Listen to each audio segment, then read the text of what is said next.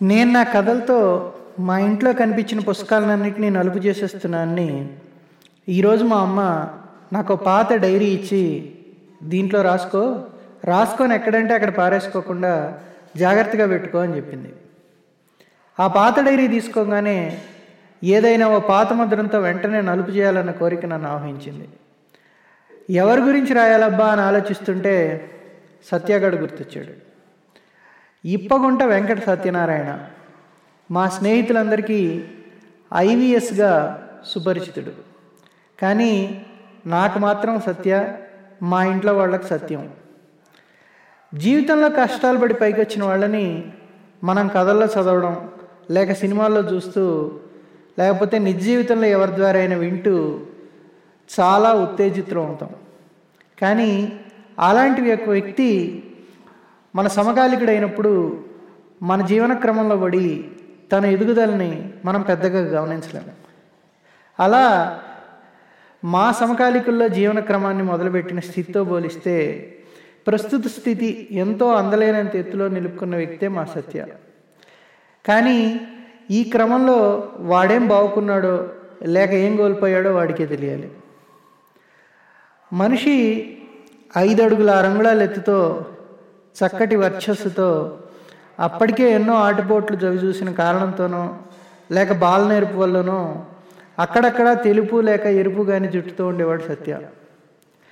తన చురుకుతనంతో తెలివితేటలతో కలివిడితనంతో మళ్ళీ సహజ సిద్ధంగా అలవడిన వేణుగానంతో వాడు మా కాలేజీకి చేరిన కొద్ది రోజుల్లోనే బాగా పాపులర్ అయిపోయాడు.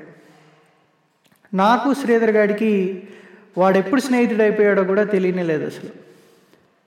తెలిసేసరికి వాడు కూడా శ్రీధర్ గారిలాగే మా కుటుంబ సభ్యుడైపోయాడు. వాళ్ళని పిలిచే వరుసలతోనే పిలిచేస్తూ రోజుల తరబడి తినకపోయినా నిద్రపోకపోయినా అలు పెరగని దేహం చెక్కు చెదరి నవ్వు వాడి సొంతం. కాలేజీలో పగలంతా చాలా పొద్దుపోయిన దాకా అందరి రూములు కలిగి తిరుగుతూ సందడి సందడి చేస్తూ అందరూ పడుకున్నాక తెల్లవారుజాము వరకు చదువుకోవడం వాడి అలవాటు. నెల్లూరు జిల్లాలోని కావలి వాడి స్వస్థలం పుట్టింది పేద బ్రాహ్మణ కుటుంబంలో. చదువుకున్నది కావలి బ్రాహ్మణ సంఘం వారి సహకారంతో వారాలు చేసుకుంటూ. వాడు పదో తరగతి పాస్ అయ్యాక ఆ సంఘం వారు వాడు బతికేదో వాడు వీ బతికేస్తాడని ఓ టైప్ ఇన్స్టిట్యూట్లో చేర్చారట. అక్కడ ఇన్స్టిట్యూట్ యజమాని వీటి తెలివితేటలు చూసి పై చదువులు చదువుకోమని ప్రోత్సహించాట అలా ఎంసెట్ రాసి ఆయన సహకారంతో వీడు మా కాలేజీలో పడ్డాడు. అలాగే వీడు వీడి చదువులతో ఎప్పుడూ ఆయన్ని నిరాశపరచలేదు. మేము రెండో సంవత్సరంలో ఉండగా వాళ్ళ నాన్నగారు పోయారు. వీడు మాకెవరికి చెప్పకుండా కావలి వెళ్ళిపోయాడు.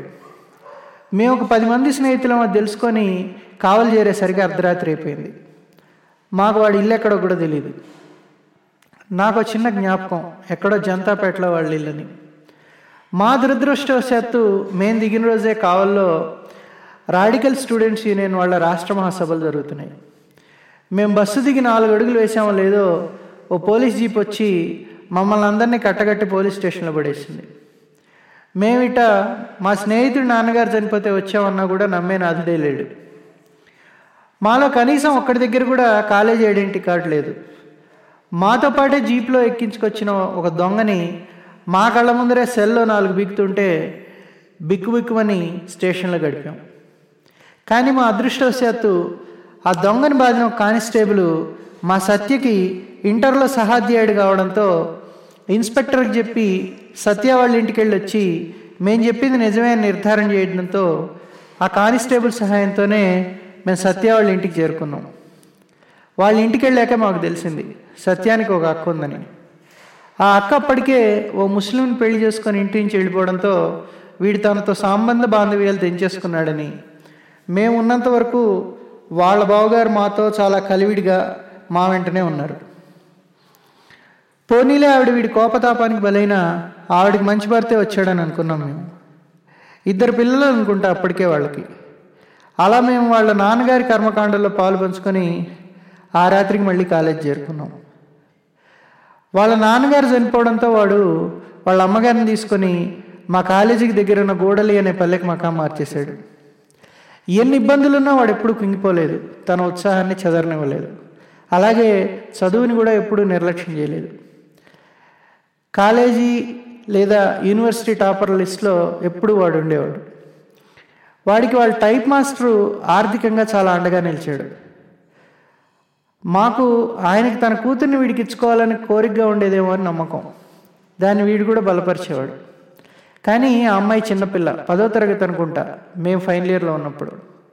కాబట్టి ఆయన కోరికున్న అది జరుగుతుందని మేము అనుకోలేదు. మా ఇంజనీరింగ్ ఫైనల్ ఇయర్లో అనుకుంటా వాళ్ళ అమ్మగారు పడిపోయి కాలేర కొట్టుకున్నారు ఆవిడని మేము పక్కనున్న గూడూరుకు కూడా తీసుకెళ్ళలేక మా సీనియర్ అయిన బాలాజీ వాళ్ళ నాన్నగారి దయతో స్కూటర్ అవ్వడంతో నేను వాడు వెళ్ళి గూడూరు నుండి ఒక ఎముకల డాక్టర్ని తీసుకొచ్చి వైద్యం చేయించాం. ఆ తర్వాత కొంతకాలానికి వీడికి ఒక్కగా వీడికి ఉన్న ఒక్కగానొక్క బంధమైన ఆవిడ కూడా పోయారు. అలా ఒంటరైన వీడు ఎక్కువగా స్నేహితులతోనే గడిపేసేవాడు. నాలుగో సంవత్సరంలో జరిగే మాస్టర్స్ ప్రవేశ పరీక్ష గేట్లో మా కాలేజీకి ప్రథముడుగా వచ్చాడు వీడు ninety eight point zero seven పర్సెంటేజ్తో. అంతా సవ్యంగా జరిగి ఉంటే నాలుగో సంవత్సరం అవగానే మాస్టర్స్కి వెళ్ళిపోయి ఉండేవాళ్ళం మేమంతా. కానీ మా కాలేజీ విద్యార్థులు మాత్రం స్ట్రైక్ అని పరీక్షలకు కూడా మూలన మా అందరికీ ఒక సంవత్సరం వృధా అలాగే గేట్ స్కోర్ వచ్చిన వాళ్ళం కూడా ఆ సంవత్సరం మాస్టర్స్లో చేరలేకపోయాం. తర్వాతి విద్యా సంవత్సరం ప్రవేశాలు ఇంకా ఓ ఎనిమిది నెలల తర్వాత ఉండడంతో నాకు శ్రీధర్ గాడికి సత్యాకి మా సీనన్న హైదరాబాద్లో ఉద్యోగాలు చూశారు. నేను సత్య వెంటనే చేరిపోయేట్టు. శ్రీధర్ గారు ఓ పది రోజుల్లో వచ్చి మమ్మల్ని చేరుకునేట్టు ఏర్పాట్లు అయ్యాయి. నేను సత్య జాయిన్ అయిపోయాం. జాయిన్ అయిన మరోజే నేను బాలానగర్ జీడిమెట్ల ఇండస్ట్రియల్ ఏరియాలో బతకలేనని పారిపోయి వచ్చేసా. నేను వచ్చేయడంతో శ్రీధర్ వాళ్ళ నాన్నగారు ఈయనెళ్ళు ఉద్యోగం చేసి మమ్మల్ని ఉద్ధరించక్కర్లా? ఇంట్లో పడి ఉండి నెక్స్ట్ ఇయర్ మాస్టర్స్లో చేరిపోండి నేను హుక్కుం జారీ చేయడంతో శ్రీధర్ గారు కూడా తిన్నెలపూడిలోనే ఆగిపోయాడు. సత్యాకి చాలా జాబ్ అవసరం ఉండడంతో వాడు జాబ్లోనే స్థిరపడిపోయాడు ఆ ఎనిమిది నెలలు. స్థిరపడిపోవడమే కాదు చాలా మంచి పనిమంతుడు అని కూడా పేరు తెచ్చుకున్నాడు.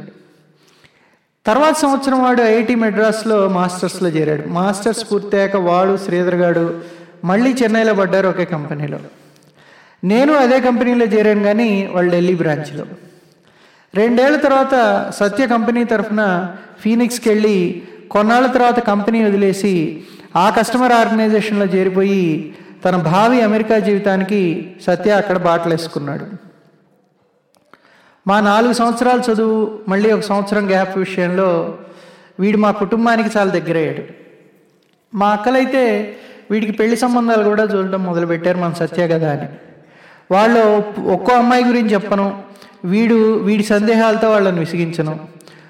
ఒక్క కూతురున్న సంబంధం చెప్తే అమ్మో వాళ్ళ అమ్మా నాన్న నా మీదే పడిపోరు అనేవాడు. ఒక బామ్మడిది ఉన్న సంబంధం చెప్తే వాళ్ళ తదనంతరం అంతా వాడికే ఇచ్చేస్తాను అనేవాడు. ఇలా అయితే వీడికి మేము పెళ్ళి చేయలేమబ్బా అని మా అక్కలు కూడా డిసైడ్ అయిపోయారు. వాళ్ళు ఫీనిక్స్లో ఉండగానే వాళ్ళ టైప్ ఇన్స్టిట్యూట్ మాస్టర్ కొన్ని సంబంధాలు చూడడం మొదలుపెట్టాడు. అలా ఆయన ద్వారా కుదిరిన సంబంధమే పెళ్ళిగా మారింది. మా వాడి పెళ్ళికి మా అక్కలందరూ హైదరాబాద్కి ఎప్పుడు వెళ్ళాలా ఏమేం చీరలు కట్టాలా అని తెగ పథకాలు వేశారు. సత్య మాకు హైదరాబాద్కి టికెట్స్ కూడా బుక్ చేసేస్తాడని నాతో పందేలు కూడా కాశారు. వాళ్ళ ఆశల మీద నీళ్ళు చల్లుతూ వాడు వాళ్ళ చేతిలో కార్డు ముక్క పెట్టి మీరు అక్కడ దాకా ఎక్కడొస్తారు లేక నేనే అమ్మాయిని తీసుకొని వచ్చి చూపిస్తా అని చాలా లౌక్యంగా చెప్పడం మా వాళ్ళకి జీర్ణం కాల. అలా వెళ్ళిపోయిన సత్య ఆ తర్వాత మాకు ఇప్పటికీ కనబడలే. నేను శ్రీధర్ గారు కొన్నాళ్ళు అమెరికాలో ఉన్నప్పుడు పలకరించేవాళ్ళం. బాగానే మాట్లాడేవాడు. ఆ తర్వాత మాతోనే కాదు మా క్లాస్మేట్స్ అయిన వాళ్ళకి కావాలి వాళ్ళకు కూడా అందుబాటులో లేడు. మేము మూడేళ్ళ క్రితం వాకాడ్ కాలేజీ నుంచి బయటపడి ఇరవై ఐదేళ్ళ నిండిన సందర్భంలో అందరిని కలిసాం.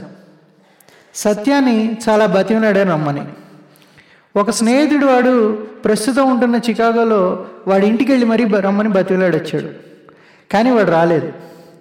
వాడిని మా వాట్సాప్ గ్రూప్లో చేర్చిన ఎందుకో వాడికి వాడే ఎగ్జిట్ అయిపోయాడు. బహుశా ఈ కలవడాలు వాట్సాప్ సందేశాలు అన్ని వాడికి సమయం వృధా చేసుకునే కార్యక్రమాలుగా అనిపించి ఉండొచ్చు. కానీ వాడికి తెలియదు ఏముందంటే వాడు మాకు పెద్ద హీరో. తన రెక్కల కష్టంతో వాడికంటూ ఓ జీవితాన్ని ఏర్పరచుకున్న కష్టజీవి. మా స్నేహితులం ఎవరో వాడిని ఎప్పుడూ చిన్నబొచ్చులా. పైపెచ్చు చేయగలిగిన చేయుత మానసిక స్థైర్యం ఇచ్చాం. వాడంటే చాలా గౌరవంతో. నేను కొత్త కథ రాసినప్పుడల్లా మా గిరిగాడిని వాడి ఒపీనియన్ అడుగుతాను. వాడు తన సహ సహజ ధోరణిలో సత్య చాలా ప్రాక్టికల్ మనిషి. వాడు అమెరికాకి వచ్చాక వాడికంటూ ఓ సొంత లోకం ఏర్పరచుకున్నాడు. వాడికి ఈ లోకంలో వాడి గతానికి తావులేదు వాడికి మీ స్నేహం మిగిలిపోయిన ఒక్క బంధం చాలా నాటకాలుగాను లేక వాడిని వాడి సహజత్వాన్ని దూరంగా తీసుకెళ్ళిపోయే ప్రయత్నాలుగా అనిపించి ఉండొచ్చు. వాడి భవిష్యత్తులోనే వాడికి పని కానీ మీలాంటి అవశేషాలతో కాదు. వాడి మనాన్ని వాడిని వదిలేయండి అని చెప్పాడు.